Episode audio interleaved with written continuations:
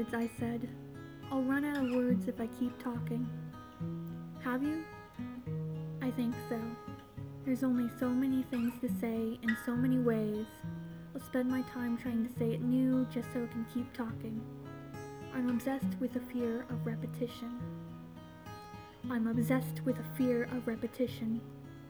She told me, shut up and let me teach, and I became obsessed with a fear of being too much.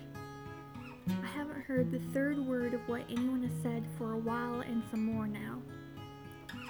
Only a fool speaks too much. Because if you talk for long enough, people will see the holes in you. Stay quiet, and others fill in the holes for you.